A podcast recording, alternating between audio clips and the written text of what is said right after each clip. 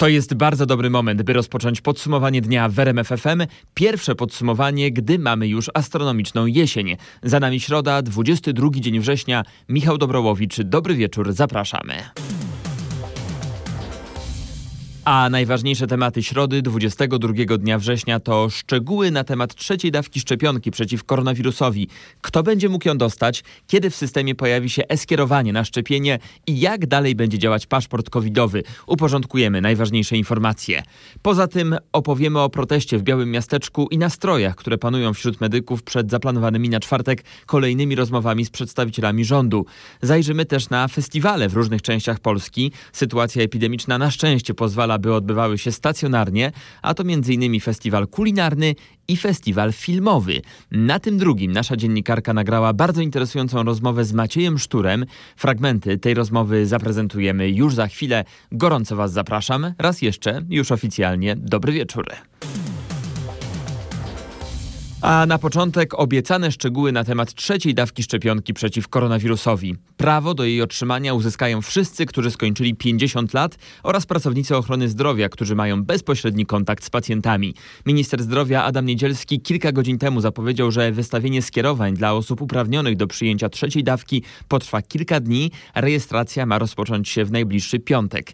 Nasz warszawski dziennikarz Mariusz Piekarski był na konferencji prasowej w resorcie zdrowia i opowie, jak konkretnie, krok Krok po kroku mają wyglądać zapisy na podanie trzeciej dawki. Dzień dobry, od piątku na swoim internetowym koncie pacjenta skierowania mogą szukać osoby, które już ukończyły pięćdziesiąt lat. Skierowanie jest bowiem wystawiane według numeru PESEL, więc taka osoba musi być po pięćdziesiątych urodzinach. Po drugie, skierowanie będzie się pojawiało dopiero, gdy osobom uprawnionym upłynie pół roku od przyjęcia drugiej dawki. Nie ma więc możliwości zarezerwowania terminu z wyprzedzeniem. Czyli z jednej strony to jest kwestia rocznika, a druga kwestia to jest upłynięcie e, pół roku, więc dopiero wtedy Wtedy skierowanie będzie pojawiało się na internetowym koncie pacjenta, czy po prostu będzie wystawione dla danej osoby. Przyjęcie trzeciej dawki szczepionki ma zwiększyć odporność, ale nie wydłuży ważności certyfikatu covidowego na razie, bo jak tłumaczy resort zdrowia, certyfikat covidowy jest narzędziem unijnym i to Komisja Europejska musi wprowadzić jednolite zasady jego przedłużania, a roczna ważność certyfikatów będzie się wielu osobom kończyła już na przełomie roku.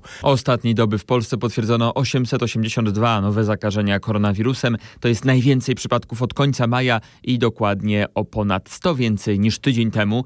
Zmarło dwadzieścia osób chorujących na kowid dziewiętnaście. Ponad tysiąc sto osób jest na oddziałach covidowych w całym kraju. Ponad sto dwadzieścia spośród nich wymaga pomocy respiratora. O komentarz do tych rosnących niestety wartości wskaźników poprosiłem profesora Roberta Flisiaka, prezesa Polskiego Towarzystwa Epidemiologów i Lekarzy Chorób Zakaźnych, a także członka Rady Medycznej, która działa przy premierze Mateuszu Morawieckim. W sposób naturalny będzie liczba zakażeń rosła. Pamiętajmy, że to, co obserwujemy, to tak naprawdę jest liczba wyników dodatnich e, wykrywanych. E, liczba faktycznych zachorowań, którego odzwierciedleniem jest liczba osób hospitalizowanych, e, już nie jest taka wysoka, jak była rok temu.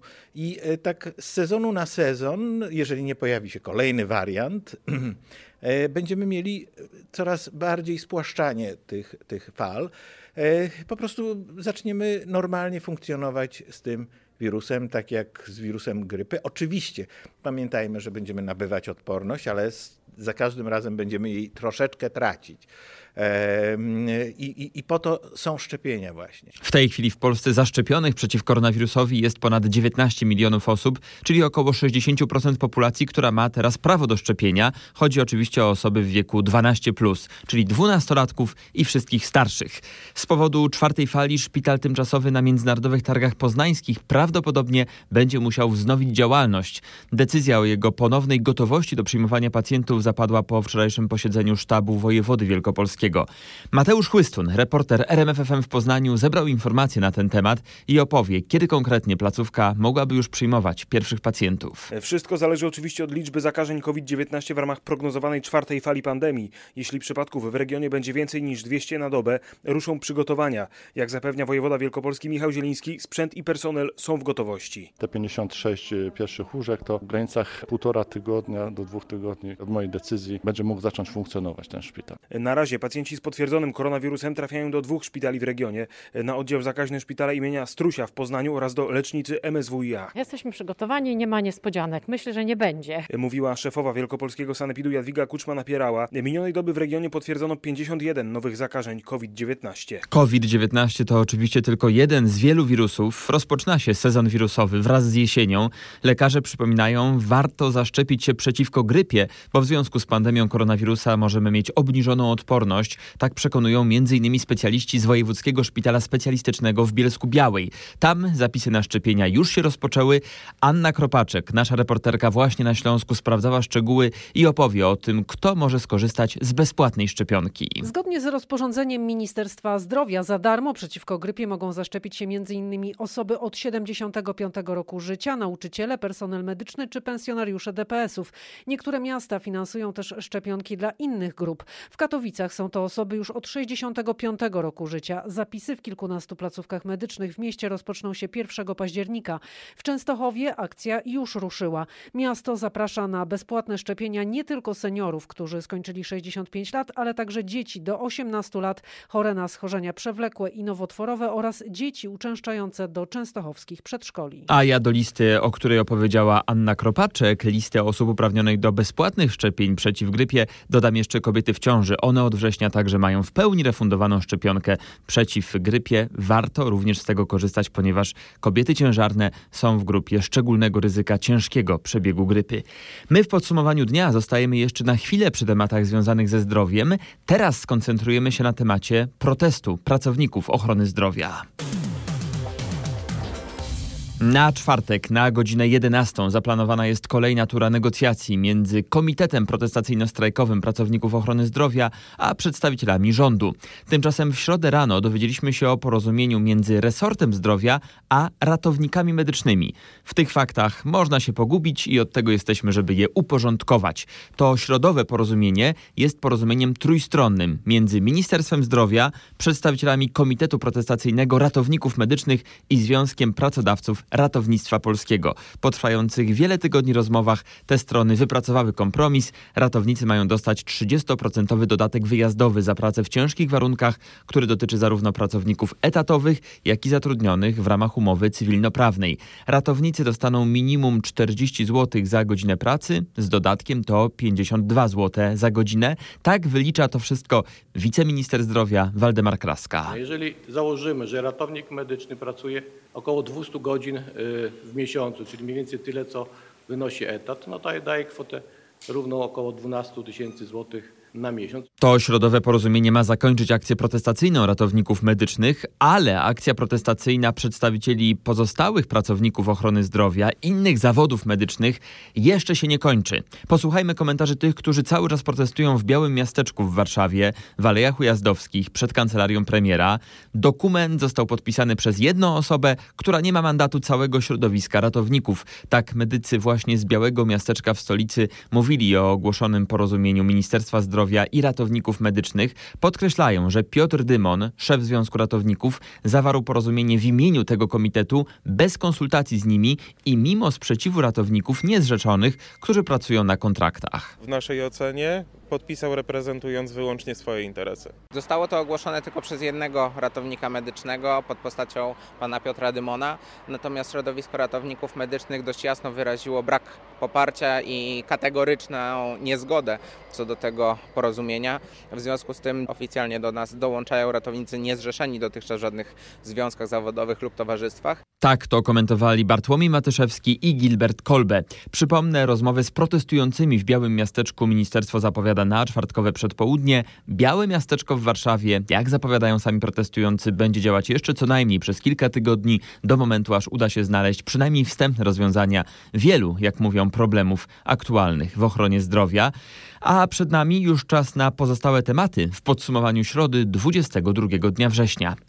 Śledztwo w sprawie podejrzeń wyłudzenia przez europosła z PiS Ryszarda Czarneckiego pieniędzy z Parlamentu Europejskiego od roku praktycznie stoi w miejscu. Chodzi o postępowanie z zawiadomienia Europejskiego Urzędu do Spraw Zwalczania Nadużyć Finansowych OLAF, które prowadzi prokuratura w Zamościu. O szczegółach dziennikarz R M F F M Krzysztof Zasada. Śledczy przekonują, że nie odpowiadają za to powolne tempo prac. Jak informują, jedna z przeszkód to odmowa przesłania przez OLAF do Zamościa dokumentów, na których oparto zawiadomienie w sprawie Czarneckiego. Zapoznanie się z nimi jest możliwe jedynie w Parlamencie Europejskim. To zdaniem prokuratury utrudnia powołanie biegłego, który musi pracować na oryginałach.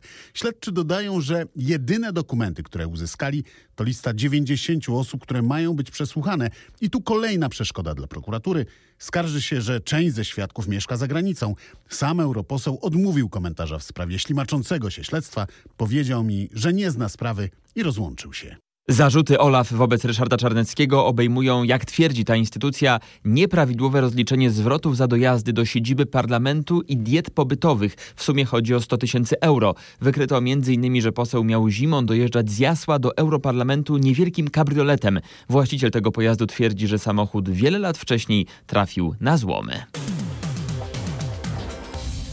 Potwierdziły się w środę nieoficjalne informacje dziennikarzy R M F F M. Małopolska zmieni tak zwaną deklarację anty-L G B T, by nie stracić dotacji unijnych, czym groziła Komisja Europejska. W środę oficjalnie przyznał to marszałek województwa.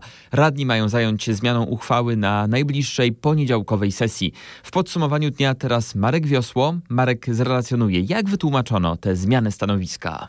Marszałek przyznał wprost, że opiekun województwa z ramienia Komisji Europejskiej zajmujący się funduszami oczekuje korekty deklaracji. Zgodnie z oczekiwaniami usunęliśmy wszystkie zapisy dotyczące tych wrażliwych tematów, ale i tych też nieprecyzyjnych terminów, czyli generalnie w sumie dotyczących sprzeciwu wobec ideologii L G B T. Mówił Witold Kozłowski, marszałek województwa małopolskiego. Przyznał też, że modyfikacje deklaracji konsultowane były z marszałkami czterech pozostałych województw i we wszystkich przygotowano podobne zmiany. Tak zwanych deklaracji anty-L G B T. Marek Wiosło, bardzo dziękuję za te relacje. Tymczasem z Brukseli płyną kolejne apele do polskich władz, aby dopuściły na granicę z Białorusią oddziały Frontexu, czyli Europejską Agencję Straży Granicznej i Przybrzeżnej. Jak dowiedziała się nasza korespondentka Katarzyna Szmańska-Borginion, w Europarlamencie piątego października odbędzie się debata właśnie na temat Białorusi. Nieoficjalnie wiadomo, że polskie władze nie chcą się zgodzić na obecność Fronteksu na granicy z Białorusią, chociaż ta unijna agencja wyraziła już gotowość do wsparcia, a Frontex wspiera już skutecznie Litwę i Łotwę na granicy z Białorusią. W obliczu kryzysu migracyjnego, a w szczególności szokujących doniesień o śmierci kilkorga uchodźców, Parlament Europejski wezwie polskie władze do dopuszczenia Fronteksu na polską-białoruską granicę, przekazały mi źródła w Europarlamencie. Niedawno informowałam o podobnym stanowisku Komisji Europejskiej, która prowadzi w tej sprawie rozmowy z przedstawicielami polskich władz. W rezolucji Europarlamentu znajdzie się także wezwanie do nałożenia piątego już pakietu sankcji na reżim Łukaszenki właśnie w związku z sytuacją na granicach z Polską, Litwą i Łotwą. To relacja prosto z Brukseli. Właśnie w Brukseli, a także w wielu innych europejskich miastach w środę obchodzone było po raz kolejny już ciekawe święto. Europejski Dzień Bez Samochodu. Wracamy teraz wobec tego do naszego kraju, w naszym programie. Sprawdzaliśmy w Warszawie, czy wyobrażacie sobie życie, takie codzienne, zwykłe życie bez samochodu. Uważam, że samochód jest pożyteczną sprawą, tak? Natomiast no, nie należy do tych wybrańców, którzy ten samochód mają. Nad nią umiem jeździć. Tak, oczywiście. Przejdę się do pracy, po pracy pójdę do dentysty, a później wrócę do domu. Jak jest wiadomo, tak pogoda deszczowa, to niestety trzeba jechać do pracy samochodem, no nie mam innego wyjścia. Ale tak to jak najczęściej to próbuję jeździć rowerem. W zależności od pogody. Na razie, jak widzę na mapach synoptyków, pogoda na szczęście ma sprzyjać takim rowerowym wycieczkom. Najnowsze informacje z Biura Prognoz przedstawimy na pewno za kilka minut. Europejski Dzień Bez Samochodu, jak sama nazwa wskazuje, był obchodzony w wielu europejskich krajach i w całej Polsce. Na przykład w górnośląsko-zagłębiowskiej metropolii. Kierowcy, którzy mieli przy sobie dowód rejestracyjny auta, mogli za darmo jeździć autobusami i tramwajami. Nasza reporterka Anna Kropaczek sprawdzała, czy faktycznie chętnie z tego korzystają.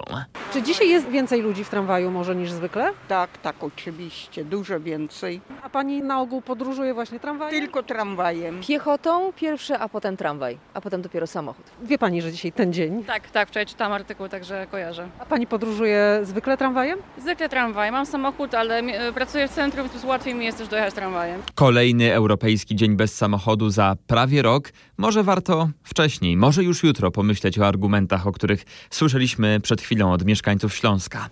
A w podsumowaniu dnia teraz Gdynia i Festiwal Polskich Filmów Fabularnych. Zapraszam do już zapowiadanych fragmentów rozmowy i ich wysłuchania, a chodzi o rozmowę naszej dziennikarki Katarzyny Sobiechowskiej-Szuchty z Maciejem Szturem. Na festiwalu w Gdyni w środę swoją premierę miał film Powrót do tamtych dni Konrada Aksinowicza. To jest filmowy powrót do lat dziewięćdziesiątych. Film, który opowiada o nastoletnim wtedy Tomku i jego ojcu, który walczy z silnym uzależnieniem od alkoholu. Postać ojca gra właśnie Maciej Stuhr.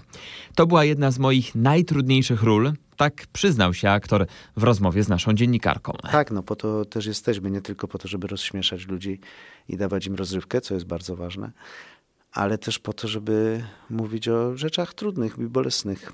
A mam wrażenie, że nasz film, o którym dzisiaj rozmawiamy, daje jedno i drugie, bo on, co warto podkreślić, żeby ludzi też nie przestraszyć rangą tematu, mimo że porusza trudne i bolesne tematy i są w nim trudne momenty, zwłaszcza te, za które jest odpowiedzialna moja postać, ale jest też filmem pełnym energii młodego człowieka, z którego perspektywy to oglądamy, i ten film momentami ogląda się jak polskie Stranger Things, zanurzone w latach dziewięćdziesiątych, pełne tamtejszych gadżetów, ubiorów i scenografii, kaset wideo, sklepów Peweksu i gier na Commodore sześćdziesiąt cztery. Konradowi udało się, udała się bardzo karkołomna sztuka przeprowadzenia widza e, przez trudny temat, ale w filmie, który chce się oglądać. Jest się ciekawym kolejnej sceny, kibicuje się e, e, głównemu bohaterowi, idzie się razem z nim na pierwszą randkę, tańczy się z nim na dyskotece i jest się ciekawym, czy jemu się uda, czy mu się nie uda. A to, że przy okazji on przeżywa jakiś hardcore w domu, to jest drugi ważny element tego filmu, ale nie jedyny na szczęście, bo inaczej ten film byłby ciężko strawny, a nie jest. Wizualna strona tego filmu pozwala nam u- uwierzyć, że jesteśmy w tamtych czasach. Powrót do tamtych dni, taki jest tytuł tego filmu.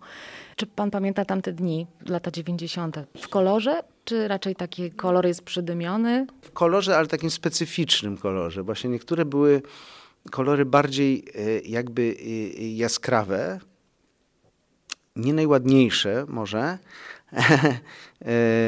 momentami przykurzone albo przybrudzone, ale tak, no pamiętam tam też doskonale. No, ja w dziewięćdziesiątym roku miałem piętnaście lat i świat, poznawałem świat w tamtym czasie właśnie i, i grałem w takie gry na komputerze i, i chodziłem do wypożyczalni kaset wideo dokładnie tak jak Tomek w naszym filmie. Także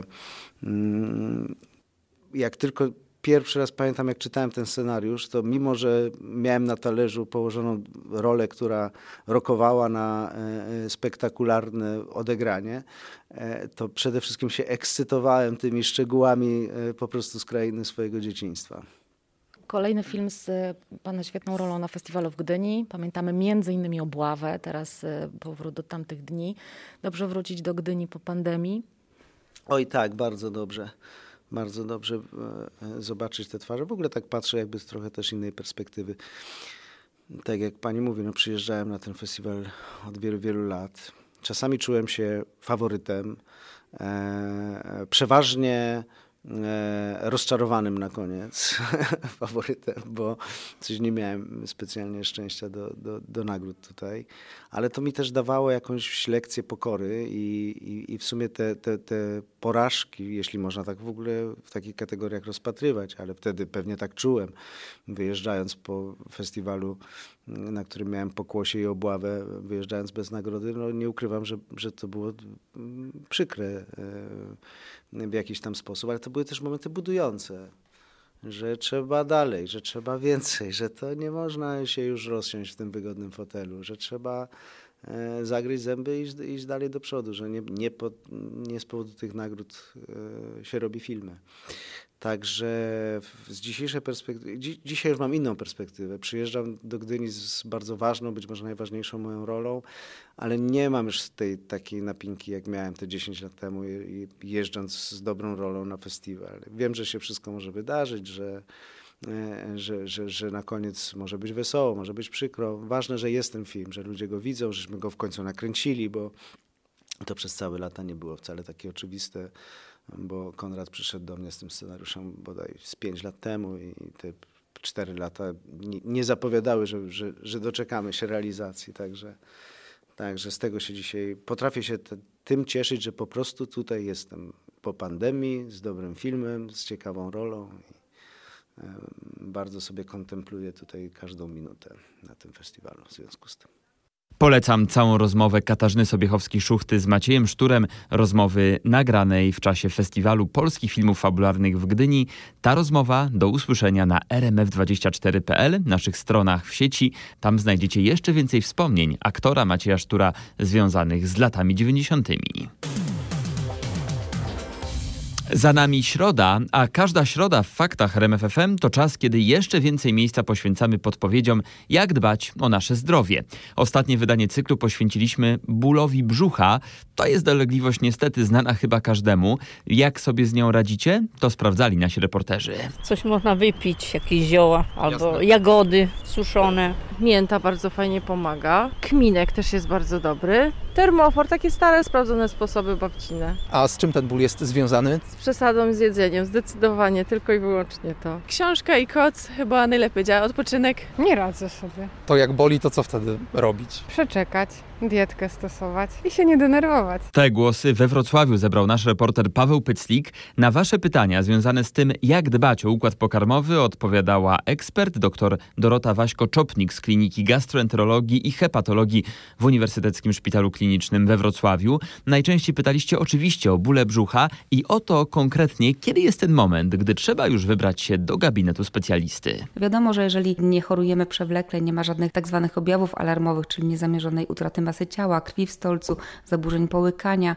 to wtedy można sobie pomóc doraźnymi środkami. Jeżeli pojawiają się problemy o charakterze stałym, dolegliwości występują w tym samym miejscu, uporczywe są, nie ustępują po doraźnych środkach przeciwbólowych czy rozkurczowych, a także pojawiają się w nocy, wtedy natychmiast warto udać się do lekarza, żeby pogłębić diagnostykę, żeby nie przeoczyć faktycznie chorób tych, które mogą być już zagrożeniem, w tym oczywiście chorób nowotworowych. Całą rozmowę z gastroenterolog Dorotą Waśko-Czopnik mamy dla was na stronach portalu Twoje Zdrowie r m f dwadzieścia cztery kropka p l. Polecam. Ja na przykład z tej rozmowy nie miałem o tym pojęcia. Dowiedziałem się, dlaczego jesienią częściej boli nas brzuch i częściej jesteśmy narażeni właśnie na problemy gastryczne. Nasze spotkanie rozpocząłem od informacji, że dwudziesty drugi dzień września to pierwszy dzień astronomicznej jesieni.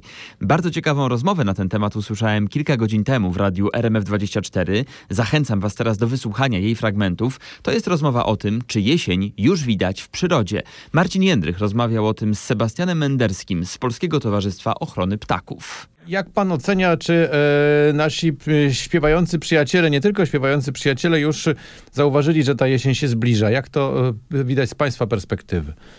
Z perspektywy ornitologów, a właściwie z perspektywy ptaków, ta jesień zaczęła się, jak my byliśmy na plażach i, i się opalaliśmy, bo tak naprawdę ptaki zaczynają jesień już pod koniec czerwca.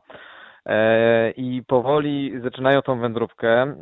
Właściwie w lipcu to ona trwa już na, na, na, na dobre i trwa aż do, można powiedzieć, grudnia. Mhm. Ta jesień u ptaków to jest praktycznie pół roku. Dlaczego tak jest? Ano dlatego, że część ptaków, które gniazduje bardzo daleko na północy i nie uda im się ten lęk, czyli nie wiem, jakiś lis polarny spenetruje im gniazdo, czy, czy coś się wydarzy takiego, że te pisklęta nie, nie wylecą z gniazda. Wówczas nie czekają na, na jesień, naszą taką ludzką jesień w tym rozumieniu mhm. i po prostu zaczynają wędrówkę na południe. Więc właściwie migracja ptaków tych, ta jesienna migracja zaczyna się już w lipcu, no a teraz to właściwie trwa w najlepsze. E, za chwilę myślę, że to w ciągu kilkunastu dni rozpocznie się masowy przelot e, najliczniejszego ptaka w Polsce, czyli zięby, bo zięba jest najliczniejszym ptakiem w Polsce e, i będzie ona bardzo dobrze widoczna, ale tak naprawdę cały czas obserwujemy tą jesień, e, bardzo intensywnie ptaki lecą, znikają z, o, z naszego otoczenia, znikają po prostu, bo odlatują do ciepłych krajów, do Afryki. Tak, no to jest to właśnie takie hasło, którym właściwie zawsze jesteśmy karmieni od dzieciństwa, te ciepłe kraje, ale też zastanawiam się nad tym, czy jest jakaś dobra pora, czy też dobry moment, żeby właśnie te odloty chociażby tych zięb obserwować. Czy pan mógłby nam jakieś wskazówki podpowiedzieć, jak to zrobić, żeby się trochę nacieszyć tą przyrodą? Pierwsza zasada obserwatora to wyjść z domu. Nieważne, czy to jest godzina poranna, południowa, popołudniowa, czy jest taka, czy inna pora roku. Jak wyjdziemy z domu, to zawsze coś zobaczymy, więc to pierwsza zasada. Druga zasada to mieć oczy już szeroko otwarte. A w czasie takich obserwacji na pewno przyda się też lornetka. Gdy słuchałem tej rozmowy Marcina Jędrycha z Sebastianem Menderskim z Polskiego Towarzystwa Ochrony Ptaków, przypomniałem sobie o książce zatytułowanej Ornitologia terapeutyczna. Jej autorami są polski psychiatra dr Sławomir Murawiec i zoolog profesor Piotr Tryjanowski, dwóch autorów jednej książki, i panowie opisują, jakie jest znaczenie dla naszego zdrowia obserwowania ptaków, w tym głównie chodzi o zdrowie psychiczne. I pamiętam właśnie z tej lektury, że nawet kilka minut dziennie spędzonych właśnie na obserwowaniu ptaków, chociażby w lesie, może wzmocnić naszą koncentrację, naszą uwagę, zmniejszyć nasz stres i myślę, że warto to wykorzystać choćby w najbliższych dniach, gdy wybierzemy się na przykład na spacer do lasu. Za chwilę sprawdzę, czy pogoda jeszcze w tym tygodniu będzie sprzyjać takim spacerom, ale jeszcze wcześniej obiecane zaproszenie na festiwal kulinarny. Od środy można poznać potrawy kuchni żydowskiej w Warszawie w czasie trwającego w stolicy festiwalu jedzenia żydowskiego. Jego organizatorem jest Muzeum Historii Żydów Polskich Polin. Kilka godzin temu rozmawiałem z Magdaleną Maślak, koordynatorką tego festiwalu, i zapytałem o tę jedną jedyną wśród bardzo wielu potraw, wśród bogactwa kulinarnego, o tę jedną jedyną najbardziej zaskakującą potrawę kuchni żydowskiej. Mnie osobiście zaskoczyło to, że w kuchni żydowskiej jest też znana galaretka, którą w Polsce znamy jako zimne nóżki. Też funkcjonuje w kuchni żydowskiej, oczywiście bez wieprzowiny, i nazywa się bardzo specyficznie, ponieważ nazywa się pcza. E, więc to mnie zaskoczyło. Życzę smacznego. Jeśli planujecie właśnie coś smacznego do zjedzenia, a ta pora, ja przynajmniej tak mam, sprzyja apetytowi. Festiwal jedzenia żydowskiego w Warszawie, dodam jeszcze, potrwa do końca tego tygodnia. A już za kilka godzin czas będzie wstawać do szkoły. Odwiedzamy teraz szkołę w podsumowaniu dnia, w której nikt nie dostaje jedynek. Jest taka szkoła i wcale nie dlatego, że wszyscy uczniowie są takimi rewelacyjnymi uczniami i prymusami. Po prostu nauczyciele tam nie stawiają najniższych ocen. Taka jest reguła i takie rozwiązanie wprowadziło Szóste Liceum Ogólnokształcące w Lublinie. Chodzi o to, żeby nauczyć i zachęcić, a nie zniechęcić. Tak to tłumaczy dyrektor liceum Marzena Kamińska. Szkoła nie polega na wystawianiu ocen, tylko na nauczaniu i egzekwowaniu od uczniów wiedzy i umiejętności. Więc my staramy się wyegzekwować tę wiedzę i umiejętności. Uczniowie mogą się wykazać w każdym momencie realizacji podstawy taką wiedzą. Na pewno będzie mniej stresów o nasze oceny. A ja znam dużo osób, które panicznie bały się nawet podchodzić nawet do poprawy tych jedynek z tego względu, że o Jezu, ja mam jedynkę, co ja z tym zrobię? No dobrze, to teraz ich nie złapiecie, ale rozumiem, że nauczyć się trzeba. No oczywiście, że nauczyć się trzeba. W tym momencie oni doskonale wiedzą, że jest data końcowa i po tej dacie końcowej nikt nie będzie przyjmował tych prac. Więc są w sytuacji, w której trzeba wziąć odpowiedzialność za własne życie. Nareszcie. Podkreślali uczniowie i Izabela Kasperek, polonistka z szóstego Liceum Ogólnokształcącego w Lublinie. Rozmawiał z nimi nasz lubelski reporter Krzysztof Kot. Jedynek na szczęście nie ma.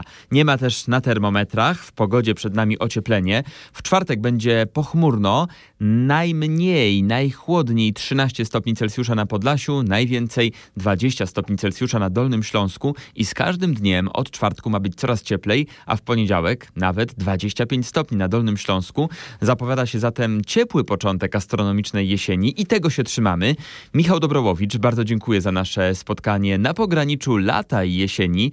Pamiętam ze szkoły podstawowej taki wiersz. Kto powiedział, że jesień jest smutna, że ma kolor szarego płótna, że jej prawie nie widać we mgle? Kto to wszystko powiedział? Ja? Nie. Oby czwartek przyniósł jak najwięcej już jesiennych, dobrych informacji. Tego wami sobie życzę. Kłaniam się. Dobrej nocy. Michał Dobrowicz. Do usłyszenia.